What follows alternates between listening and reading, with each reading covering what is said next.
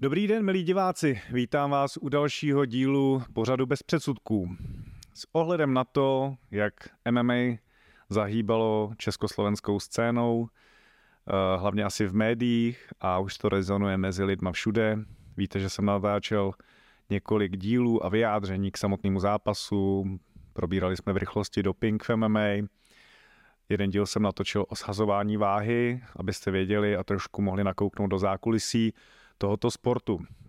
Slíbil jsem, a někde jsem to zmínil v nějakých příspěvcích, že udělám díl MMA a jeho historie, kde se dotkneme nejenom té samotné historie, ale i novodobější historie a což je dost kontroverzní teďka téma přímo v kuluárech MMA a to je bodování, který tam bude vlastně díky té historii více osvětleno.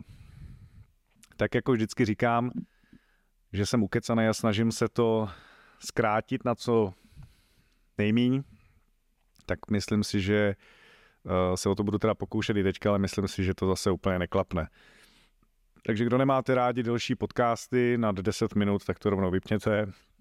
Jinak samozřejmě zase je to určený převážně lidem, kteří k MMA přišli třeba posledních pár let, nemají o tom takový širší nebo hlubší povědomí a tady tím videem se budu snažit jim trošku přiblížit a, os, a možná jim to osvětlí spoustu věcí vlastně v tom dnešním moderním MMA, jak se k tomu došlo. Tak, opět pokračujeme, ještě stále to má dobrou teplotu, něco malinko pod tělesnou teplotou. Tak snad mě to zmobilizuje. Takže častokrát um, slýchávám, kde vzniklo, jak to vzniklo, proč to vzniklo, Potom každý si pamatuje, třeba někdo z těch fanoušků, který už to díl sledujou, tak eh, vzpomínají na nějakou jinou éru, třeba MMA, nebo vidějí nějaký vývoj. Celý, abych, eh, nepůjdeme do úplní hloubky jako do starého Řecka, nebo v podstatě už jenom k tomu, kdy zápasili a u polově spolu tak nějak se poměřovali, eh, většinou teda jako chlapi hlavně, asi od historie lidstva, co je lidstvo lidstvem. Asi to byl nějaký přesun z válek do nějakého tréninku a zároveň možná potom i než aby ztráceli životy, tak je nechali mezi sebou třeba možná různý kmeny. Asi bych takovouhle historii nechal, přeskočíme i starý Řecko, Pankras a podobně. A dal bych takovou tu v vozovkách sice novodobější historii, ale i tak si myslím, že je docela obsáhlá a je zhruba datovaná na začátek 20. století, ale už ty nějaký náznaky byly vlastně v 19. století. Celý tohle a ten směr, kam se to dneska vlastně jako vyvinulo, byl počátek Japonska a Brazílie. Bylo to tehdy, když emigrovali z Japonska do Brazílie za lepšíma podmínkama, za prací, nadějí vlastně, že budou mít lepší život Japonci, tak emigrovali do Brazílie a byly tam japonské komunity, které si sebou přinesli samozřejmě tu tradici těch bojových sportů nebo bojového umění z Japonska, což převážně bylo judo, bylo tam jiu-jitsu japonský a samozřejmě další, jako mají karate a podobně. Trošku se tam promíchali s těma Brazilcema a jak asi tušíte, tak jenom ty kultury jsou opravdu diametrálně rozdílný a těžko bychom možná i na světě hledali eh, větší rozdílnost možná tak mezi Inuitama a africkými kmenama, tak jako jsou Brazilci a Japonci. Ta organizovanost Japonců to, jak vlastně koukají na svoje idoly, historii, jak uznávají vlastně to, že něco umíte, tu dokonalost, to jejich vypilování něčeho k dokonalosti. A teď nechci úplně jakože, aby to znělo, že urážím Brazilce, ale přece jenom jsou to takový mnohem víc free, svobodnější, happy, víc takový, možná to dělá samozřejmě to sluníčko, Jižní Amerika, asi si představíme, jsou víc usměvaví, taneční, spontánní, tak jako by ty dva světy, že na sebe narazily, tak z toho vzniklo něco zajímavého. A to bylo celý ten začátek, když si přenesete to bojové umění mezi ty Brazilce, tak už tohle, a do dneška tam vidíme ty směry, jak je to rozličný a zároveň je to vlastně propojený. Ale k tomu samotnému MMA.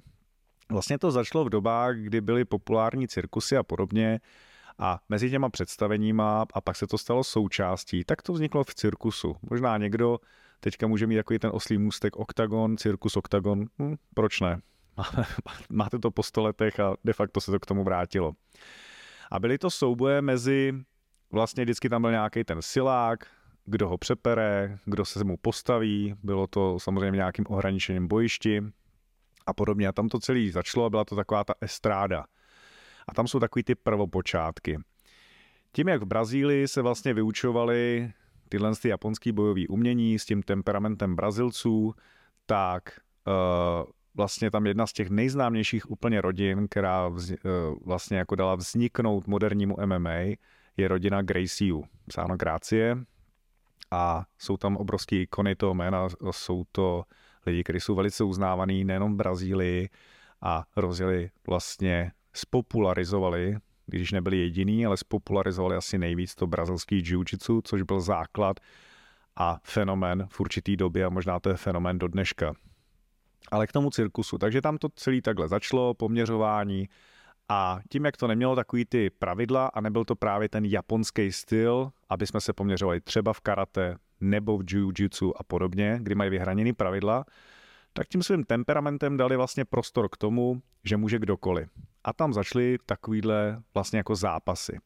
A ta myšlenka toho poměřování stylu, kdo je lepší, asi jsme ji zažili i my, možná v bojových sportech tady v 90. letech, kdy se handrkol, jestli je lepší tajský box anebo normální box a co by s váma udělal judista, jak byste bojovali proti judistovi. Takže to v těch lidech asi rezonovalo od jak živá. Je potřeba říct, že Brazílie má svý bojový styly a nejenom takhle z té modernější doby, jako je brazilský jiu-jitsu a luta livre, ale měli svoji capoeiru, která má svoji obrovskou historii určitě taky a která v tom má taky význam v těch zápasech bez pravidel. A hlavně vůbec se to nemenovalo MMA, takzvaně Mixed Martial Arts, jako směs bojových umění, ale jmenovalo se to Vale Tudo, což z té portugalštiny se dá jako volně přeložit všechno dovolený, kdo z koho, použít cokoliv. Jo, tam už jenom vidíte, jak to byla taková myšlenka jít k tomu úplně prapůvodnímu. Aby jsme nebyli limitovaní těma pravidlama, o kterých se dneska hodně mluví, a snažili se to přesunout do té úplně nejsurovější vlastně podoby. Takže vzniklo z těch cirkusových v úvozovkách bytek nebo porovnávání se siláků a těch hrváčů do toho valetuda. To byla taková éra, která běžela potom i po válce 50. 60. léta a nabírala na popularitě postupně, protože tam vznikalo mnoho, dneska jak říkáme, gymu a podobně. A v 80. letech se díky vlastně médiím se začalo čím dál víc popularizovat, ale v té Brazílii zatím jenom lokálně. Celý se to přesunulo do ringu a jsme u toho valetuda jak to valetudo. A zase já to budu zkracovat, takže jsou tam samozřejmě nějaký milníky, které uh, jsou možná pro někoho důležitější. Já se to budu snažit jenom schrnout v kostce, aby jsme mohli jít dál. Celý to valetudo vlastně se pak odehrávalo v boxerském ringu a začali, začínalo to tak, že jediný pravidla, které tam byly, tak se nesměly dělat takové ty věci jako prsty do očí, dobře, ha, ha, ha, víme, že to je docela spojený se mnou, ale musel jsem to říct, nesměli jsme dělat takové ty věci jako štípání, škrábání, tahat vlastně jako, že třeba ty všelijaký fižuky, že dáte třeba do pusy, byste mu mohli roztrhnout rét, uši, oko a podobně. Samozřejmě jakýkoliv útoky na genitálie a tam se snažili jako tím skončit.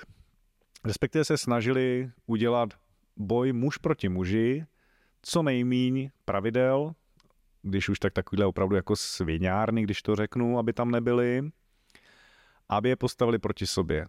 A co byl ještě hodně zajímavý a takový těžký underground, nebylo to vůbec časově omezené a zpočátku tam nebyly vůbec váhové kategorie. Což dost často zmiňujete třeba v komentářích, proč jsou ty váhové kategorie, jaký humbuk se udělal a podobně. A tady jenom vidíte ten začátek, takže no limit čas a no limit váha. Jako to je jako hodně drsný, když si uvědomíte, co je dneska, že se hraje o, jako na gramy. Že se suší a to, co jsem říkal, ten průběh toho schazování před dnešním MMA zápasem. Vidíte ten obrovský rozdíl. A teď si sami můžete jako říct, jestli to je posun k dobrému, anebo ne. Jo, protože to není jako jedno, jediná věc a ten příběh celého toho zápasu bez pravidel nebo toho MMA je opravdu dlouhý a protkaný mnoha věcma, který ovlivňovaly to, jak dneska vypadá MMA. Ale jenom jako vidíte ty dva póly, jo, no limit čas a no limit váha. A dneska je to na vteřinu a vyhodnocují se některé údery po gongu a je to téměř na gramy, nebo jako na deka, když to tak řeknu. Takže jako zajímavý postřeh se z tohohle. Samozřejmě, že došlo k tomu, že ze začátku to nebyl až takový problém a většinou na sebe narážely ty bojové styly. Takže pokud jste měli stand-up styly, jako je box, tajský box, K1, kickbox, eh, všechny takovýhle, jako když řeknu, úderové sporty a největším kontrastu k nim byly asi právě brazilský jiu-jitsu, luta livre, zápas, jako volný styl řecko-římský, judo, brazilský a zároveň i to japonský jiu-jitsu. Tak to byly jako kontra, v kontrastu proti sobě asi takový ty největší strkanice mezi nima a každý si chtěl prosadit svůj styl. Takže ze začátku ani vlastně tím, že nebyl časový limit, moc neměl důvod, protože to bylo, když to řeknu jednoduchý, buď to se trefil ten boxer, nebo ten Thai boxer, nebo ten celkový jako stand-up zápasník a podařilo se mu vlastně umlátit toho dotyčního, který dělal bojový styl bez úderů, anebo se prosadil svůj vlastní styl, někdo z toho wrestlingu, jiu-jitsu, luta a podobně, hodil toho boxera na zem a na něco ho uškrtil anebo upáčil. Takže většinou ty zápasy netrvaly úplně dlouho.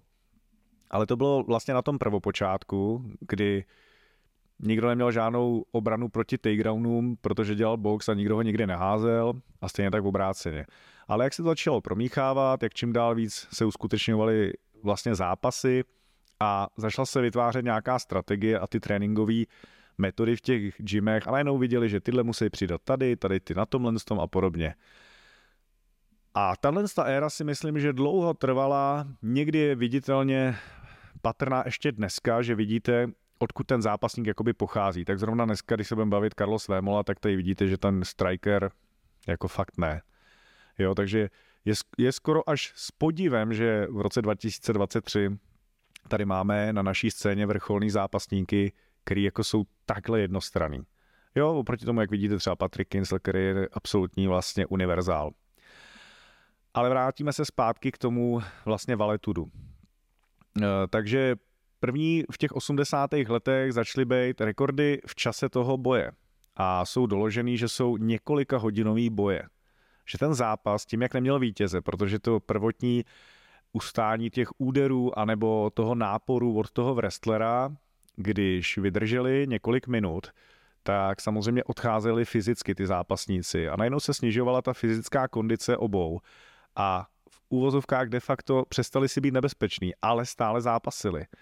A já nevím, jako jestli si to vůbec dneska ani já dokážu představit. Samozřejmě, že naše tréninky tady jedeme na kola a jedeme tři čtvrtě hodiny a 50 minut a, a hodinu jedeme třeba sparingy, když jsou ty kluci fakt jako v top formě, ale ty zápasy jsou datované jako na hodiny, takže tam nebylo pak už úplnou extra výjimkou, když ten zápas třeba trval tři hodiny. A myslím si, že dokonce jsou někde nějaký rekordy zapsané a teď nevím, jestli jsou to necelý 4 hodiny, necelých 5 hodin nebo něco až k 7 hodinám. Takže si jako dokážete představit, že asi to muselo být hodně, hodně zábavný. A díky těmto zápasům vlastně přicházíme k jednomu z prvních opravdových pravidel tohoto sportu a to byl časový limit.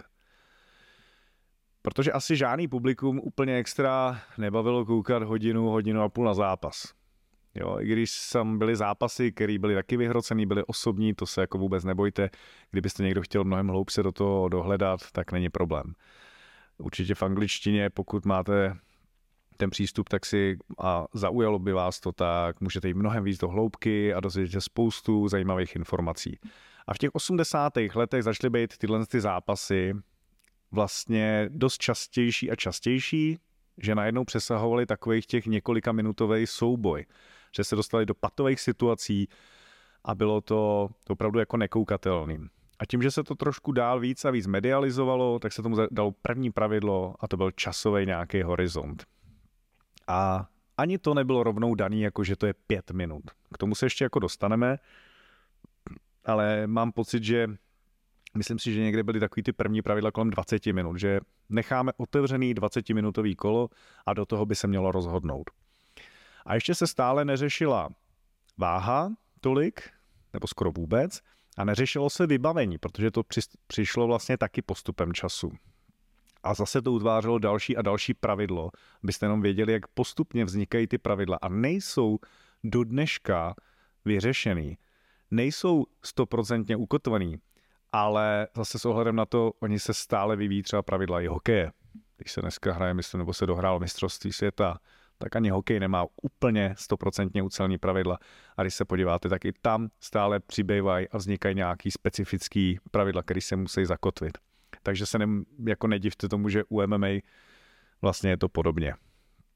Tak, mimo jiné, abyste věděli, tak v té době toho Valetuda se běžně nastupovalo v takovém tom dress jako měli, když to tak řeknu, ty jednotlivý bojový styly. Takže v těch 80. a 90. letech tam běžně vidíte nastupovat někoho v boxerských trenkách, jinýho v kimonu, jako byla celá ta vlastně uh, éra toho brazilského jiu-jitsu a počínaje asi nejslavnějším tím jakoby otcem, zakladatelem byl Helio Gracie a celá ta rodina a ta větev a ty jeho následovníci, který mají hodně co mluvit potom do toho vlastně do té americké větve UFC, anebo toho japonského vlastně směru, kde byl Pride Arisen, k tomu se dostaneme. A tady v tom vlastně třeba dlouhou dobu nebyly žádný pravidla. A jelo se to, tam jsou, dneska jsou ještě i na VHS a na starých černobílých záznamech, opravdu se dají dohledat videa ze 60. 70. pak ty VHS 80. 90. léta. Uh, máme tam tam vidíte vlastně nepoměr váhový, tam vidíte takovou tu brazilskou, skoro, že to vypadá jak karneval, že ty lidi byli až k ringu, uh, skoro sahali až po těch zápasníkách, bylo to úplně neřízený, bylo to, fakt to byla taková pouliční bitka, která se vlastně jako trošičku ohraničila jenom tím ringem. A když jsem zmínil tu pouliční bitku, tak to byla vlastně součást vývoje MMA také. V té Brazílii to fungovalo, ale nejenom v Brazílii protože k tomuhle tomu tíhly asi všechny kultury a všude je nějaký násilí v úvozovkách třeba spjatý s, mladi, s mladistvejma, jo, taky jsme se my prali jako, když jsme byli mladší, když nám bylo 16, 17 a podobně, takže tam byly taky pouliční rvačky a jednou z těch součástí těch pouličních rvaček byly třeba Holandsko, tam je to zase K1 a podobně. Hodně známá tím je třeba ve Spojených státech, že jo, Florida a teďka vlastně co ukončil kariéru Masvidal, který se tím proslavil. A už v té době potom YouTube, i když už běželo vlastně MMA jako regulární sport, tak stále tam jsou ty pouliční bitky a někteří se vlastně rekrutují z, z tohle prostředí. To je takový ten opravdový, dalo by se říct možná underground. A tohle to všechno probíhalo v té Brazílii pod tím názvem toho Valetudo a postupně čím to bylo víc a víc populární, tak se právě začaly zavádět jakoby ty pravidla malinko, aspoň někde, takže najednou už byl ten časový limit a podobně. Pak se dostáváme k tomu, že vlastně ta rodina Gracieů a celý to brazilský jiu-jitsu se stalo naprostým fenoménem a mnohem lehčí zápasníci z toho brazilského jiu-jitsu absolutně kosili bez rozdílu váh jejich soupeře. A z počátku je vidět, že nastupují v kimonech. A to ještě vidět i na prvních turnajích UFC, ale oni nastupovali v kimonech i v Japonsku, v Brazílii a vlastně se dá říct, že všude na těch zápasištích. Což mělo obrovskou výhodu v té době, protože oni uměli pracovat s tím kimonem proti soupeři, ale málo kdo uměl pracovat, aby toho využil proti nim.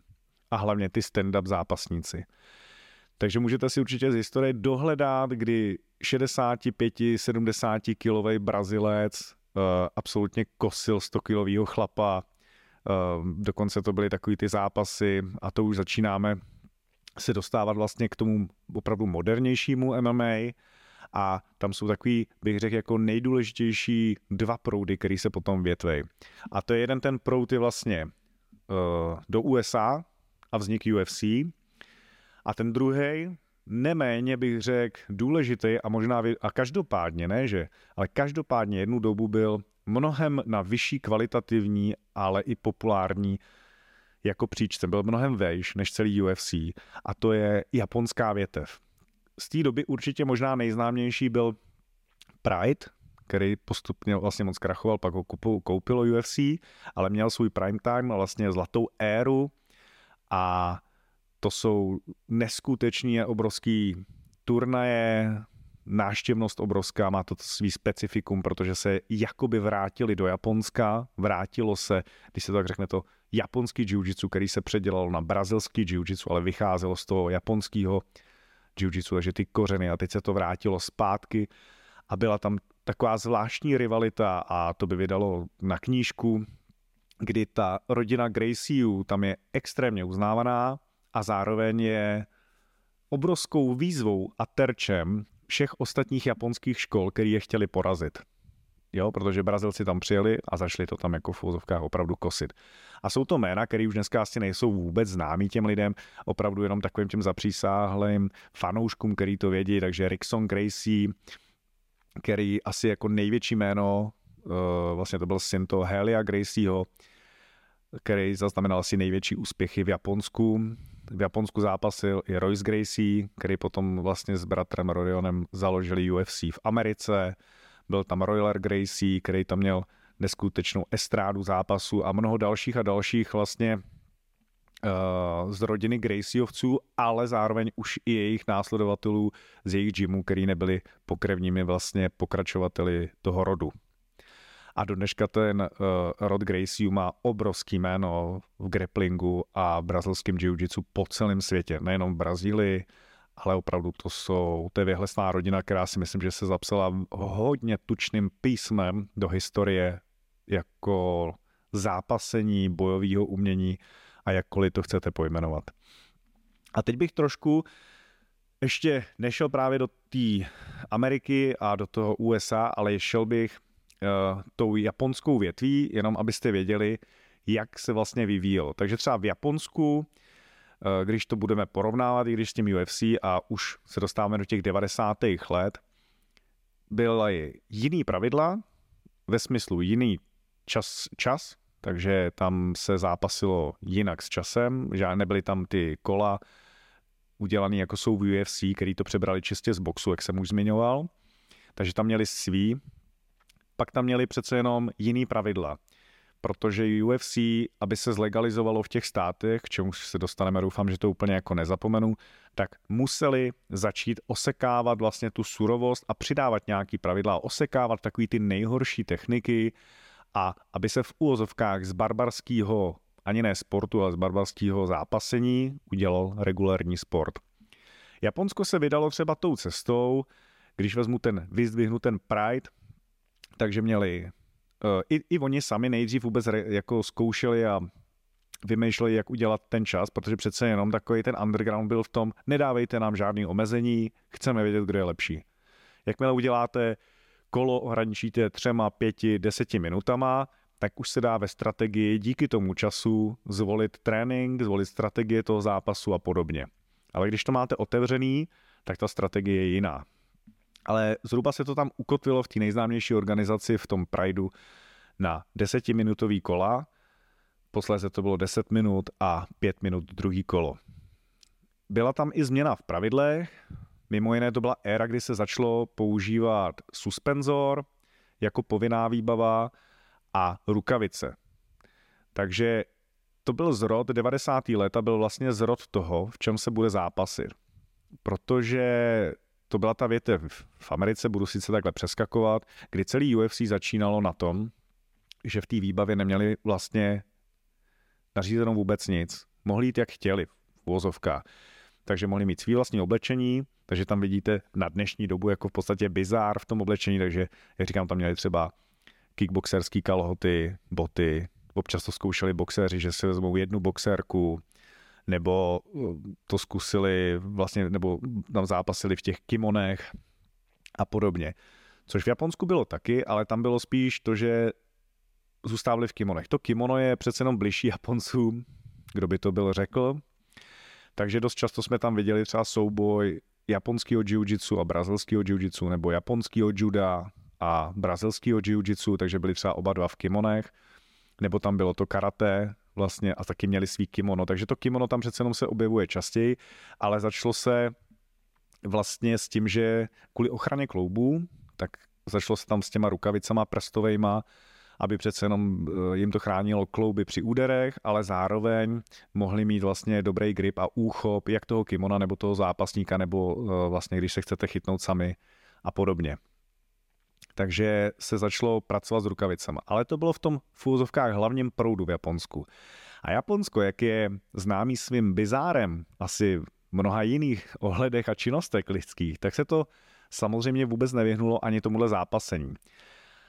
A jestliže dneska někdo považuje Clash za nějaký bizár, tak určitý bizár se jel v Japonsku od počátku popularizace tohohle z toho, protože samozřejmě ty média v 90. letech nabírají, mají obrovský potenciál, sledovanost a podobně, takže televize a tohle internet sice v plenkách, ale začínalo to taky.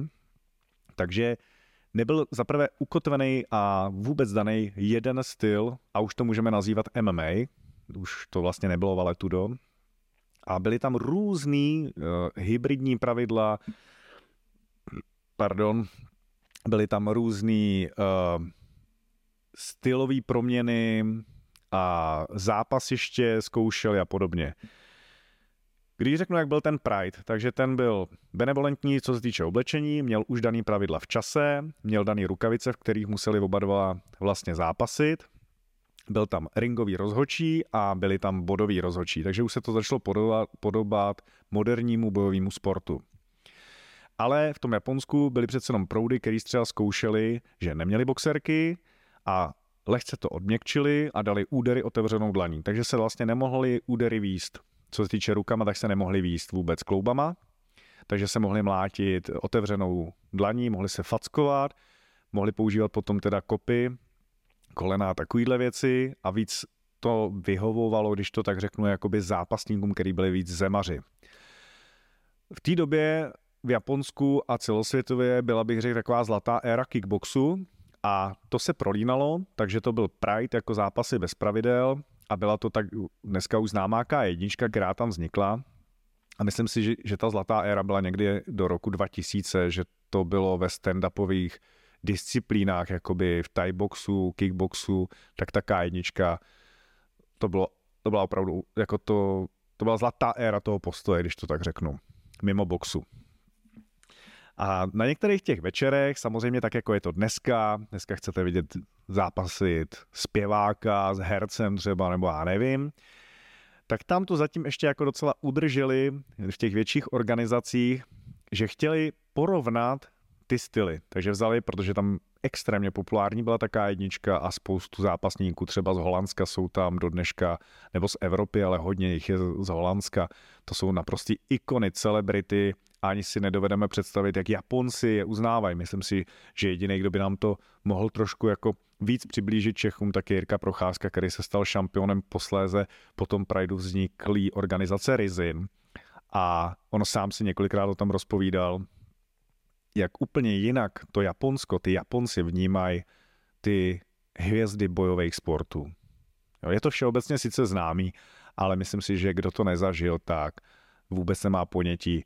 To je, když to trošku přirovná, možná ty jak blázni Brazilci z fotbalu, eh, Kanaděni z hokeje, nevím, my z piva, Češi, jo, tak úplně fenomen eh, bojových sportů, a to je jedno, jestli je to sumo, judo, karate, nebo právě MMA v té Ázii a potažmo hlavně v Japonsku je neskutečný fenomen. Ale abych se k tomu vrátil. Takže třeba dělali hybridní pravidla, že na obrovských vlastně těch jejich eventech, kde mimo jiné byly standardně bylo desetitisíce lidí a největší eh, akce byly na fotbalových stadionech, kde bylo necelých 90 tisíc lidí. A mám dokonce pocit, že možná ještě držej do dneška rekord náštěvnosti. Já myslím si, že to byl možná Shockwave 2002 nebo tak něco. Uh, myslím si, že KSV polský vlastně jim šlape na paty jako na druhém místě a to si vím, že to je před 20 lety. Tak tam dělají ty hybridní pravidla, že vzali toho úspěšného K1, který byl čistě postojář a někoho z MMA a dali jim pravidla, že pojedou první kolo v, podle pravidel K1, velký rukavice, začnou boj, skončí boj a mají minutu na to, takže oni jako potom, pokud že to neskončilo v prvním kole, přišli do rohu, rozhodili ruce a oni jim rozvázeli ty rukavice, sundali jim ty K1 velký rukavice, které se používají a nasadili jim MMA rukavice, frajer úplně vydejchaný, bez kyslíků, dostal MMA rukavice a druhý kolo se jelo, jelo podle pravidel MMA. Jo, tak třeba jako takovýhle úlet. Jo, tak, takový, jako za mě už je to bizár. Ale to samozřejmě nebylo všechno. Japonci extrémně milují to, asi to miluje jako celý svět, ale oni jako zase to mají mnohem víc a posunutý dál. Milujou, když proti sobě postavějí extrémně malého člověka a extrémně velkého člověka. Proto oni milují tohle a když proběhne ten příběh Davida a Goliáše, který známe my, tak oni to mají neskutečně rádi a cenějí to, nemusí ani vyhrát ten malej, ale oni cení tu obrovskou odvahu toho člověka, který těma svýma fyzickýma parametrama patří prostě mezi obyčejný anebo i menší lidi. Ale ta jeho síla vnitřní, ta odvaha, že se postaví třeba 150 kilovýmu chlapovi.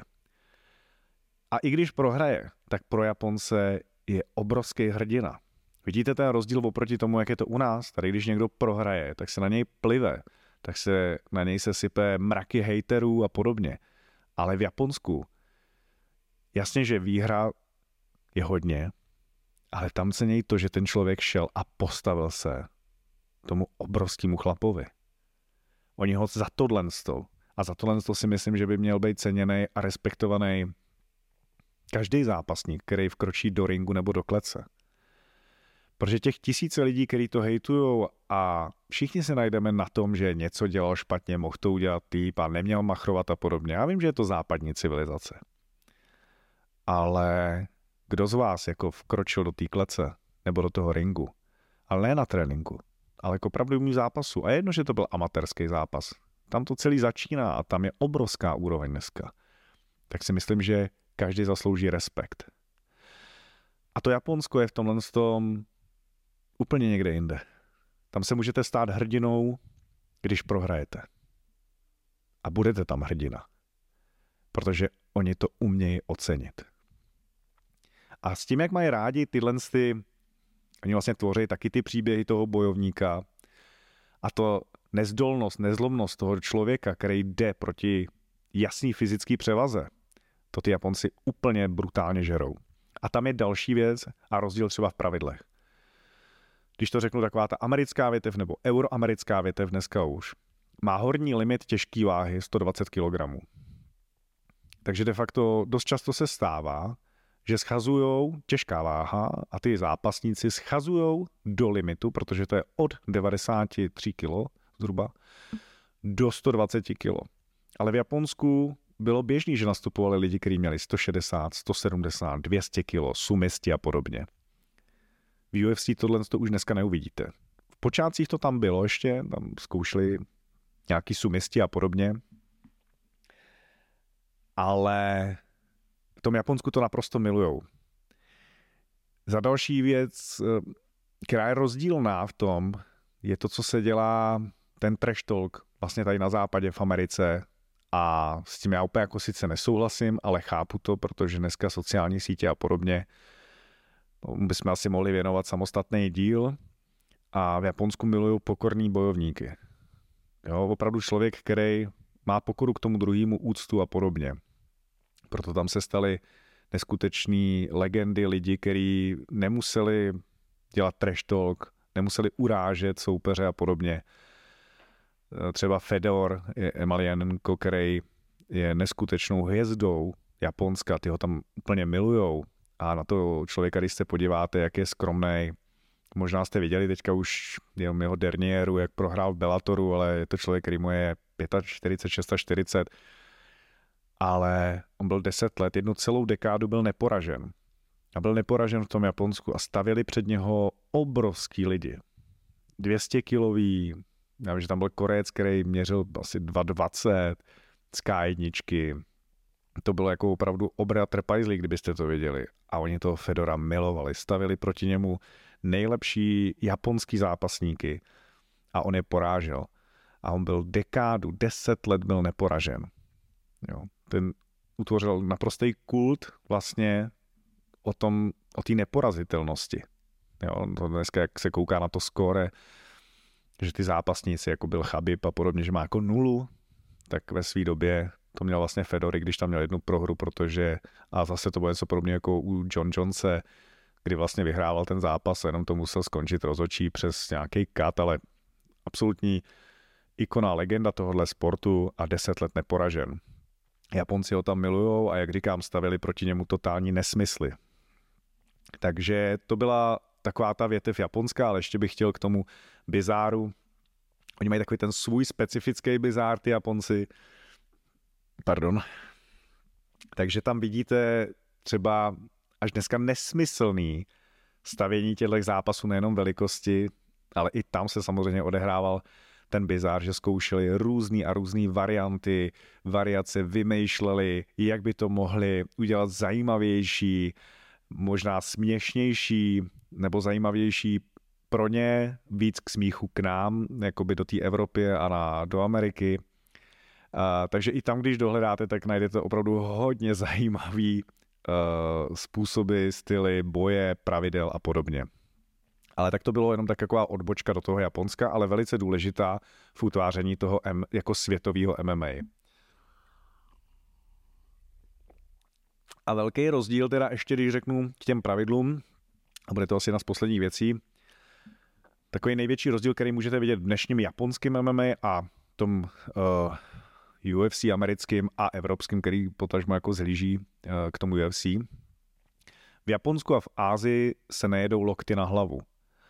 Ale zase naopak se tam jedou kolena na hlavu, kopy na hlavu, když soupeř leží na zemi. To je ten velký rozdíl. U nás, jakoby v Evropě a na UFC, Bellator a podobně, můžete útočit na hlavu jenom ve stoje, v klinči a v takzvaném tříbodovém pravidle od toho tříbodového pravidla, když dneska už se jako vlastně tomu neříká úplně přesně tříbodový pravidlo, v těch, k tomu se třeba ještě dostanu, tak jakmile je ten zápasník ukotven, klečí třeba jedním kolenem nebo rukou je ukotven k zemi, tak na něj nemůžete útočit na hlavu kolenem. Kdežto v tom Japonsku jo. Což samozřejmě úplně taky zase mění hru a je to velký rozdíl. Já si myslím, že mnohem devastující víc jsou ty kolena na zemi, když máte někoho pod sebou a vy se můžete napřáhnout kolenem a dát mu vlastně ránu do hlavy a loktem.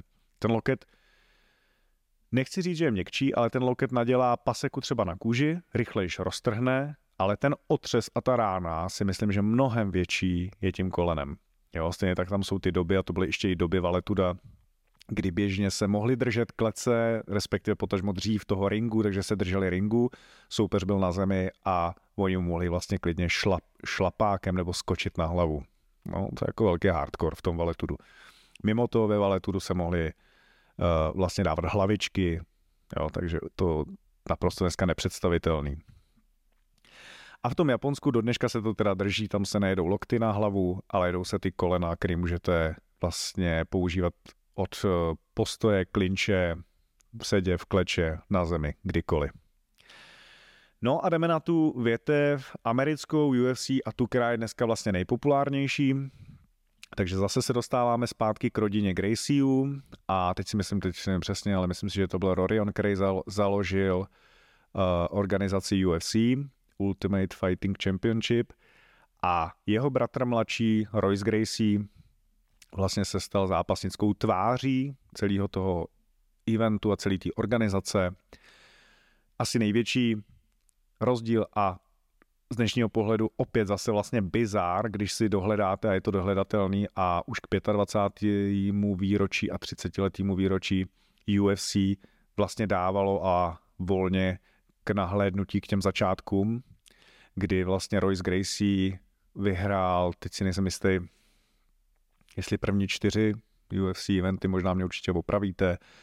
A tam ještě vidíte vlastně takhle nebyla úplně jako nic moc, ale byl to začátek, jak nastupoval ještě Royce Gracie v kimonu, vidíte tam zápasníky, kteří vlastně neměli rukavice MMA, takže zápasili holejma kloubama, tam myslím, že uvidíte ten bizár toho sumisty, uvidíte tam uh, francouze, který má kickboxerský kalhoty, uvidíte tam boxera, který má jednu boxerku, takže na prvních, řekněme, pěti, deseti eventech UFC od té jedničky na dnešní dobu opravdu uvidíte velký bizár.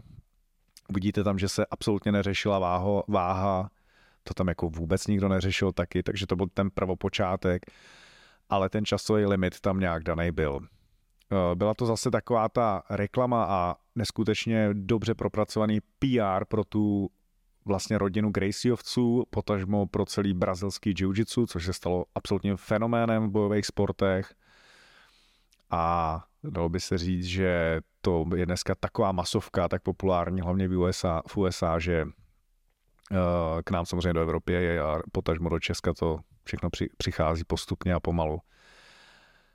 Ale tam se vlastně to prolíná ta historie toho Japonska přes Brazílii k tomu modernímu MMA.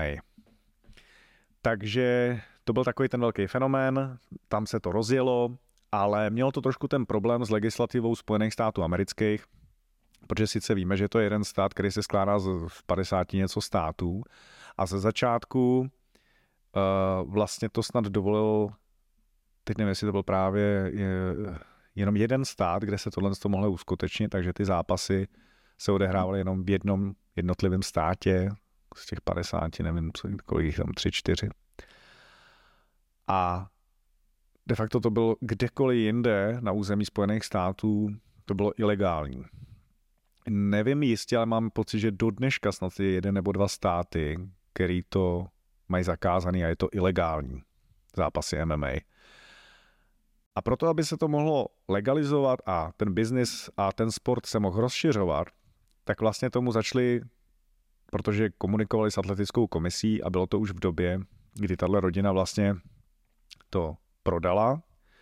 Eh, teď úplně přesně to neumím datovat, to si jako určitě dohledáte, ale po několika eventech vlastně tuhle tu značku UFC a ten oktagon jako fyzický, tu klec, prodali bratrům Feritům, který měli kasína, bylo to v Las Vegas, takže v Las Vegas byly povolený ty zápasy, kde jinde. A vlastně jako ředitele šéfa jim dělal Dana White, který je tam do dneška, a ten dostal podíl k té firmě. A tenkrát ty bratři Feritové, jestli se nepletu, to odkoupili za půl milionu dolarů. A myslím si, že to bylo třeba po pěti letech fungování té organizace. A za půl milionu dolarů si koupili starou klec a logo. Vlastně ochranou známku UFC. Nic víc.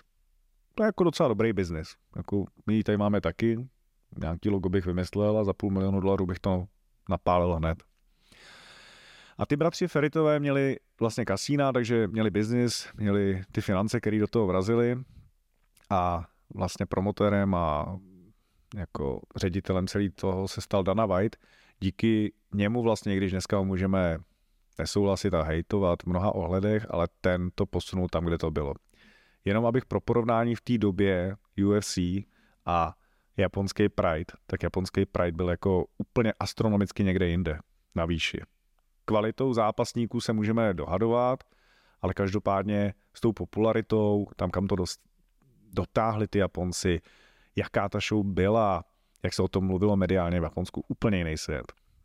Tady se vlastně bavíme o takovém batoleti.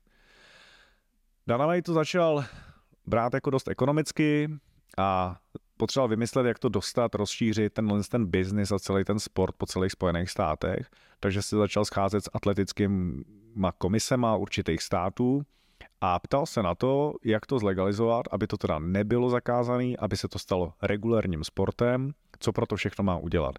A tam vidíte ten velký posun od těch prvních vlastně eventů, kdy najednou to začíná mít přesně ohraničení časový kola, začalo se to v úvozovkách změkčovat v tom smyslu, že se nastavily pravidla některých zakázaných technik, který se ukotvili, udělali se k tomu asi jako u nás, znáte jakýkoliv sport, když jakýkoliv sport, když u nás máte, takže se udělají stanovy, pravidla, regule a takovéhle věci. A on se to snažil posunout vlastně opravdu mezi klasický sporty.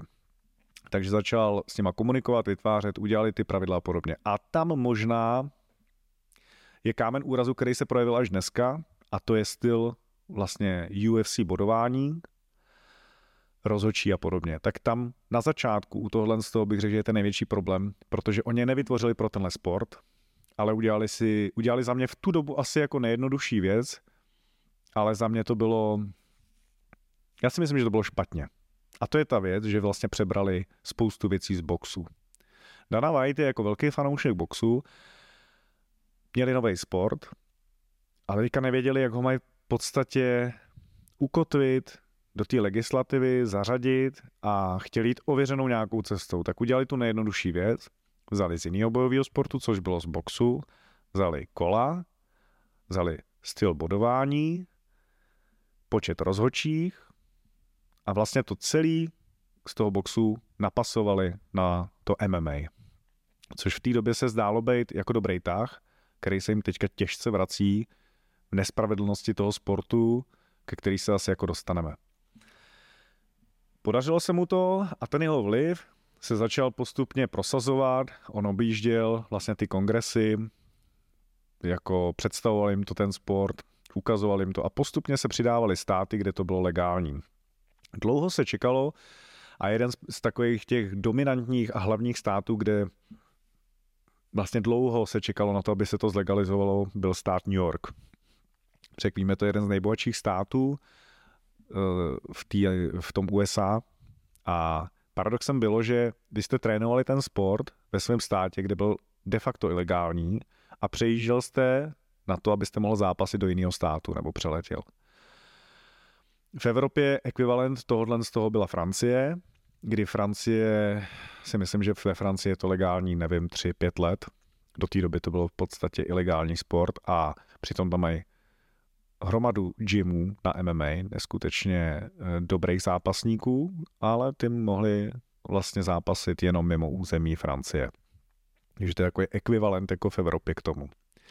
Takže UFC se rozvíjelo v Americe, přidávali se postupně další a další státy a jsou tam určitý milníky, protože samozřejmě mohlo cestovat to UFC s celou tou svojí estrádou, nabíralo nové fanoušky, nabíralo uh, popularitu v médiích, uh, takže i fyzicky, i v podstatě v online prostoru a v televizích a podobně.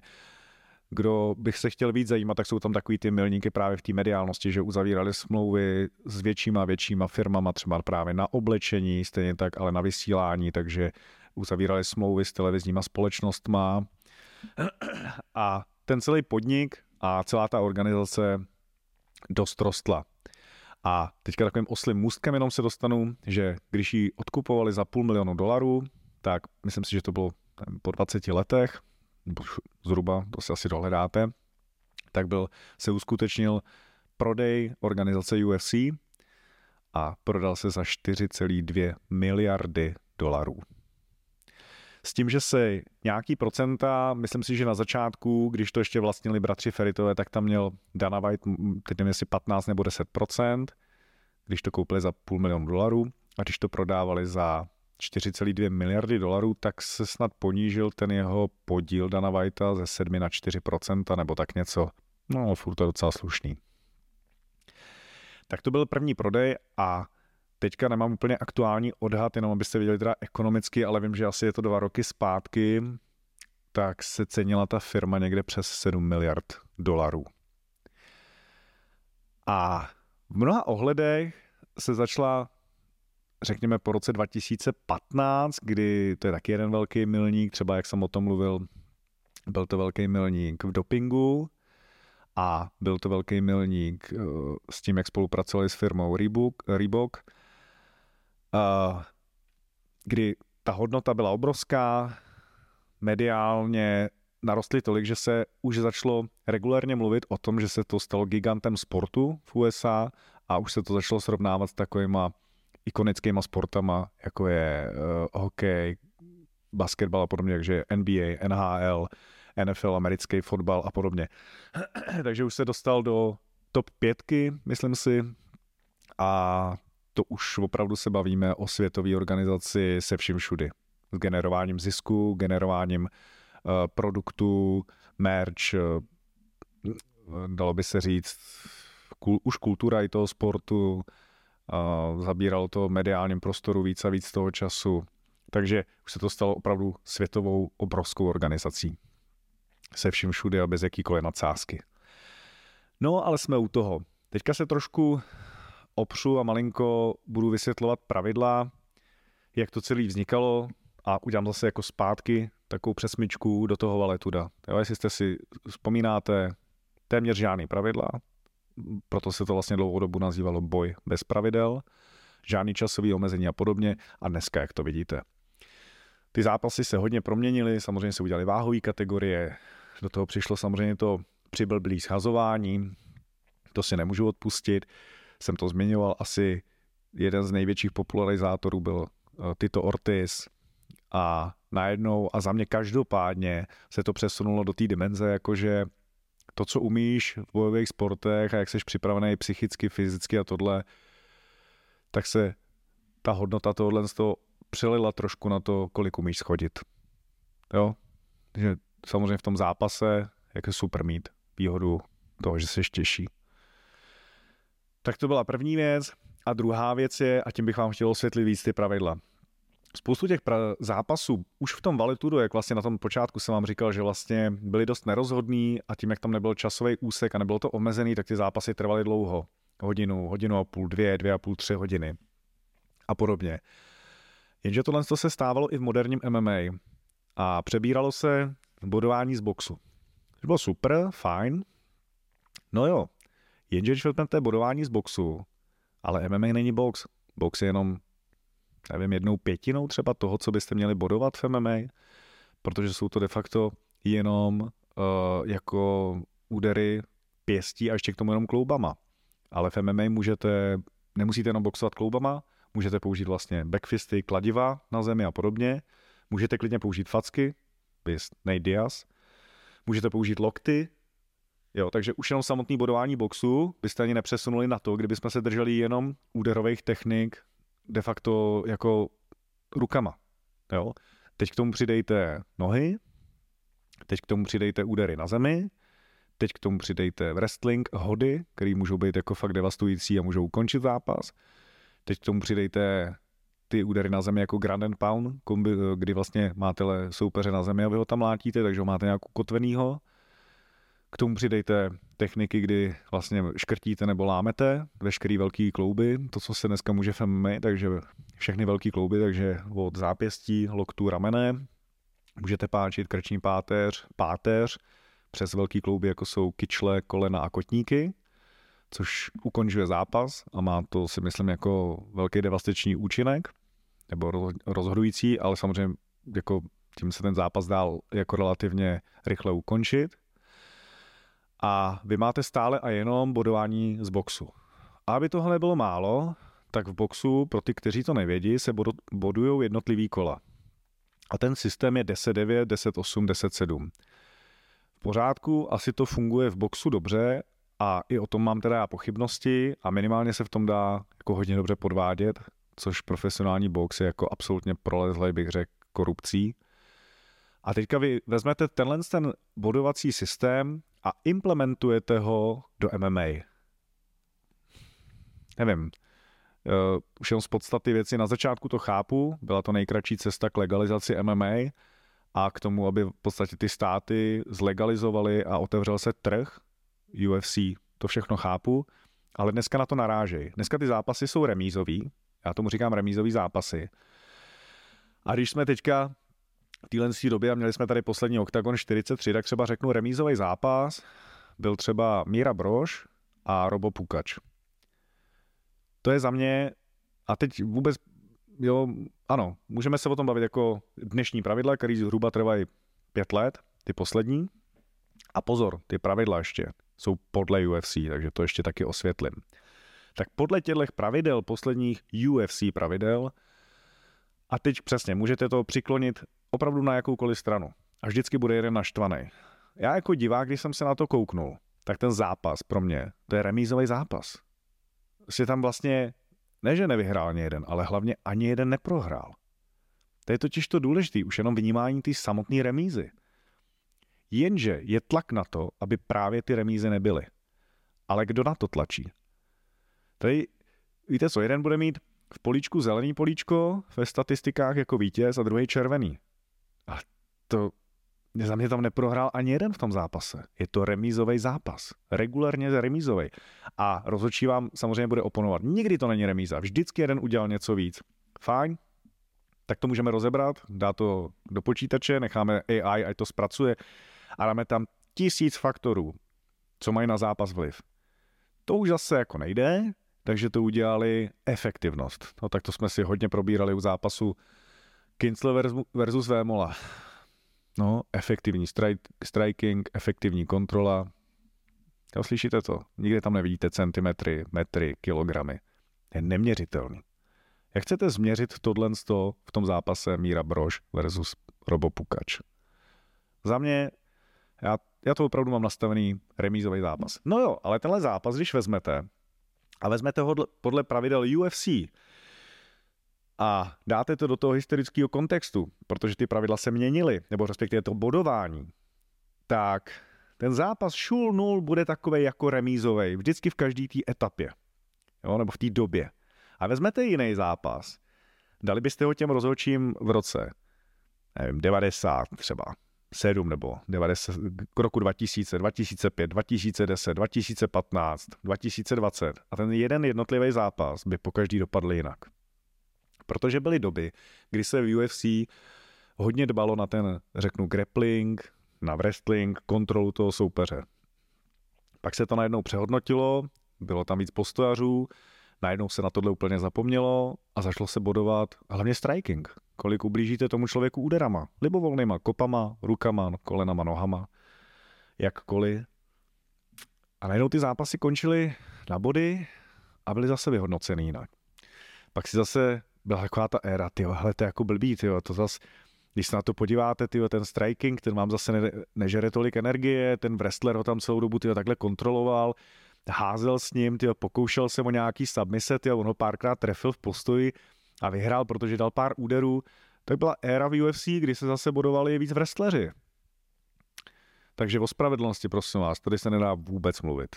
Tady vidíte, jak to bylo pružný, nehomogenní, nedy, jako ta dynamika toho vlivu, co, kdy, móda, nevím, jakkoliv to chcete pojmenovat.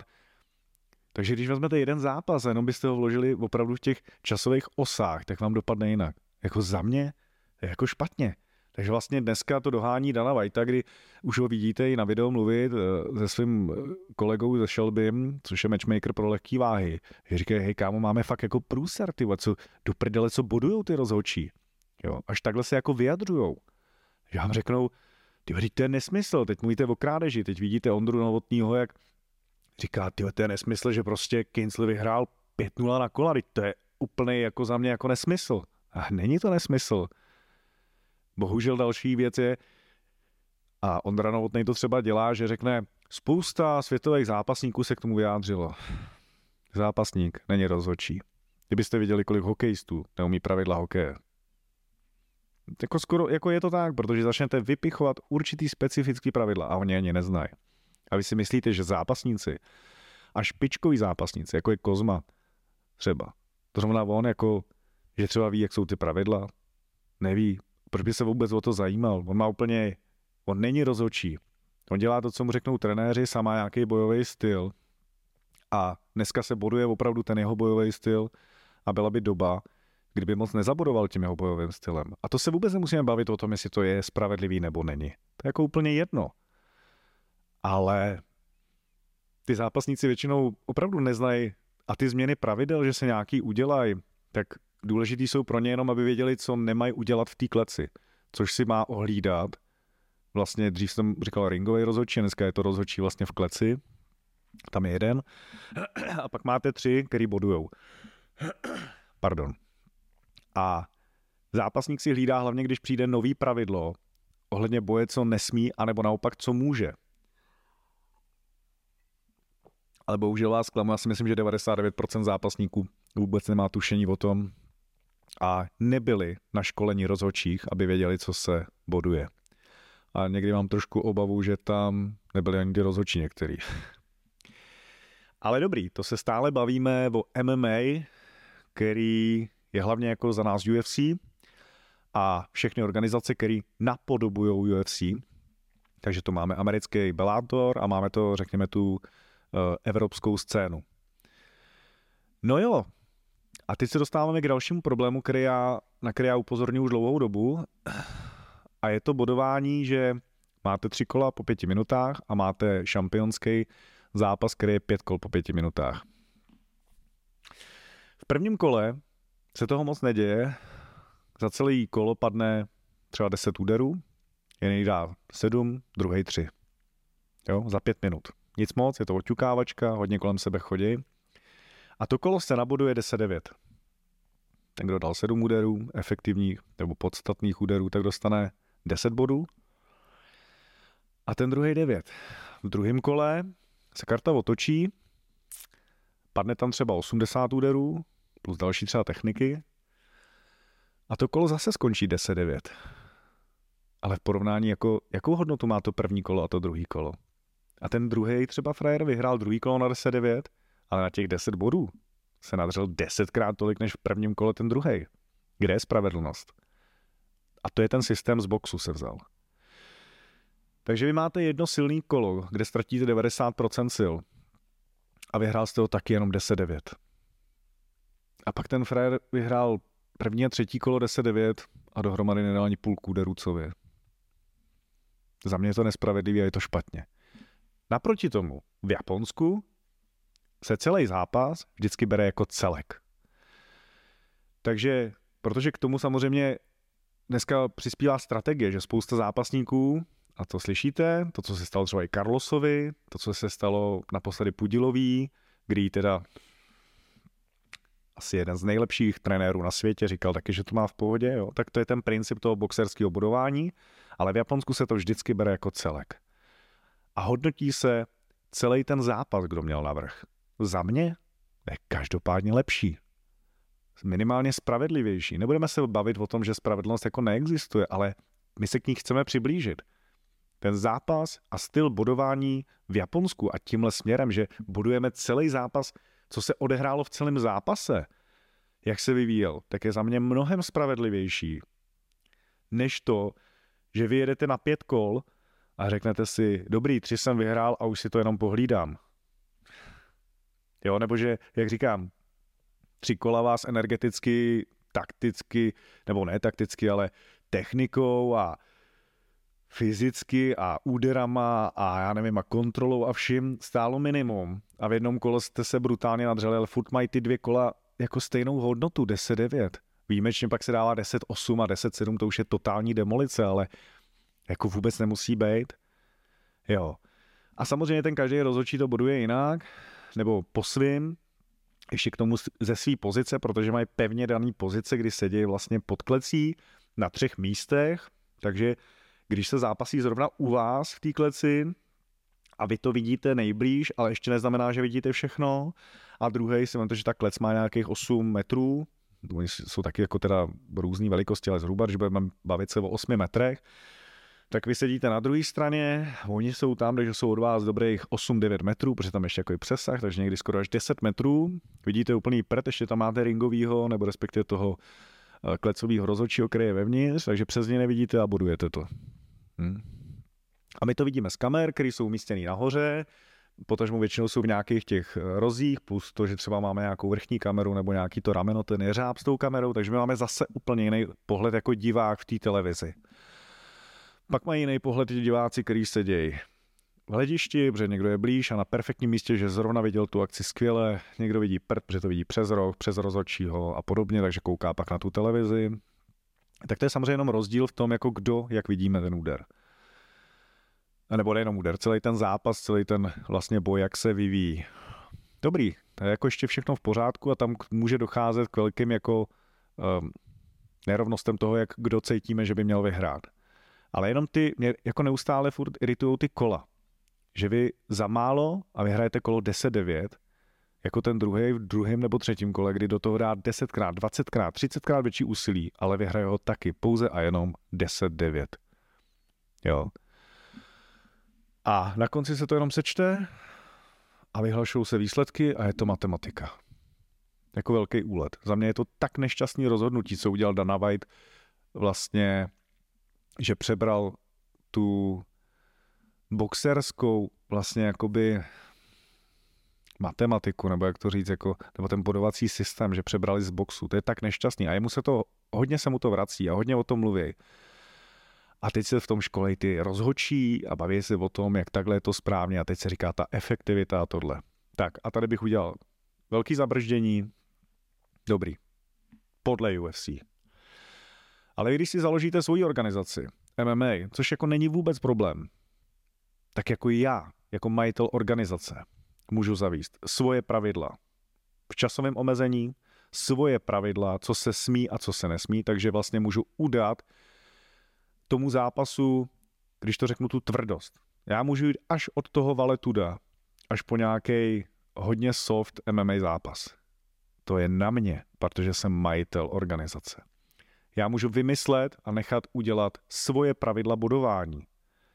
Takže ne, že si, můžu si najmout rozočí, tak jak to dělá většina těchto z těch organizací, že si zavolám svazu rozočích MMA a oni mi to přijdou bodovat systémem UFC, ale to já vůbec jako třeba nechci. Jsem, teda jsem měl taky svou organizaci, už je to dlouho. Mně se třeba líbí pravidla, jako to má Japonsko. A nebo si chci udělat svoje pravidla. Vlastně si chci udělat svůj vlastní sport. Tak si udělám svůj vlastní sport. Ale dneska samozřejmě tím, jak, a už jsem to zmiňoval, všichni vidějí největší modlu samozřejmě, a to se jako se nedivím v tom UFC, zlížej k tomu, ale pojďme klidně jako ukazovat a upozorňovat na věci, že tam třeba jako fakt nejsou dobře. Jo. Když, a za mě určitě, co není dobře, tak určitě není to vá, ta váha a schazování, jako první věc, a určitě, co není dobře, je bodování. Je to zase prostor k nějaký diskuzi, spousta lidí vás odpálí, hej, ale všichni chtějí skončit v UFC, tak, UFC, tak musíme přece všichni jako to dělat podle UFC a aby pak jako ty zápasníci nečuměli, že najednou jako zápasy v něčem jiném. To je sice pravda, ale já přece jenom trošku staršího data narozen a já jsem v tom jako neviděl problém. My jsme zápasili v době, kdy já jsem si ještě zkusil ale tudo, zkusil jsem si zápasit pro, pod pravidlama no, vlastně Prideu a zápasil jsem pod pravidlama MMA, který je dneska jakoby braný, takže to UFC. A to zase takový jako problém nevidím. To je jedna věc. Sám jsem byl, o tom jsem se úplně nezmínil, to jsou takový určitý větve uh, ještě toho MMA, takže jsem byl třeba v Holandsku, takže v Holandsku, když vlastně uh, konec 90. let se tam rozjížděly taky MMA zápasy, tam byl třeba, byly pravidla, že protože oni jsou kickboxerská kajnička, vlastně u nich úplně takový po fotbale bych řekl rychlobruslení jako další sport, který úplně milují holanděni. A chtěli ty pravidla přihnout a vlastně otočit hlavně eh, ke kickboxu, tak tam třeba byly zajímavé zápasy v tom, že byly, taky byly v ringu. A bylo to tak, že jste mohl zápasit 10 vteřin na zemi jenom. Jo, takže to bylo jasně připravené pro stand-up fightery. No naštěstí jsem na to nekejv na tyhle ty zápasy, protože když jsem se byl na to podívat, tak jako to úsilí, který vlastně vynaložíte k tomu, abyste hodil toho soupeře na zem, abyste si ho zpracoval, připravil úderama, technikama, polohou těla, přes pozice na nějakou submisi nebo na to, abyste ho mohl efektivně mlátit, tak vám k tomu dali prostor jenom 10 vteřin. Což jako popravdě uděláte dvakrát za kolo a končíte s fízou. Jo, nikdo z nás není Carlos. A tak na to jsem fakt jako nepřistoupil, protože to byly pravidla pro kickboxery, absolutně jim ušitý na míru, ale aby to bylo takový, jako že dělají MMA. Jo? Takže tady vidíte, jak myslíte, že oni to měli bodovaný? Jaký měli styl bodování? No tak asi těžko měli nějaký efektivní wrestling a efektivní grappling a hlavně tam bylo bodovaný samozřejmě striking. Proč ne? Je to jejich MMA organizace, takhle to mají nebo měli a je to. Takže to, že dneska jsou nějaký pravidla pro, podle UFC, nejsou ukotvený celosvětově, i když to někdo může takhle vykládat. Není to tak. Vůbec to tak není. To, že jsou většinový a že se k tomu všichni upínají, to je věc druhá. Ano, s tím souhlasím, ale věřte tomu, že to takhle vůbec nemusí být.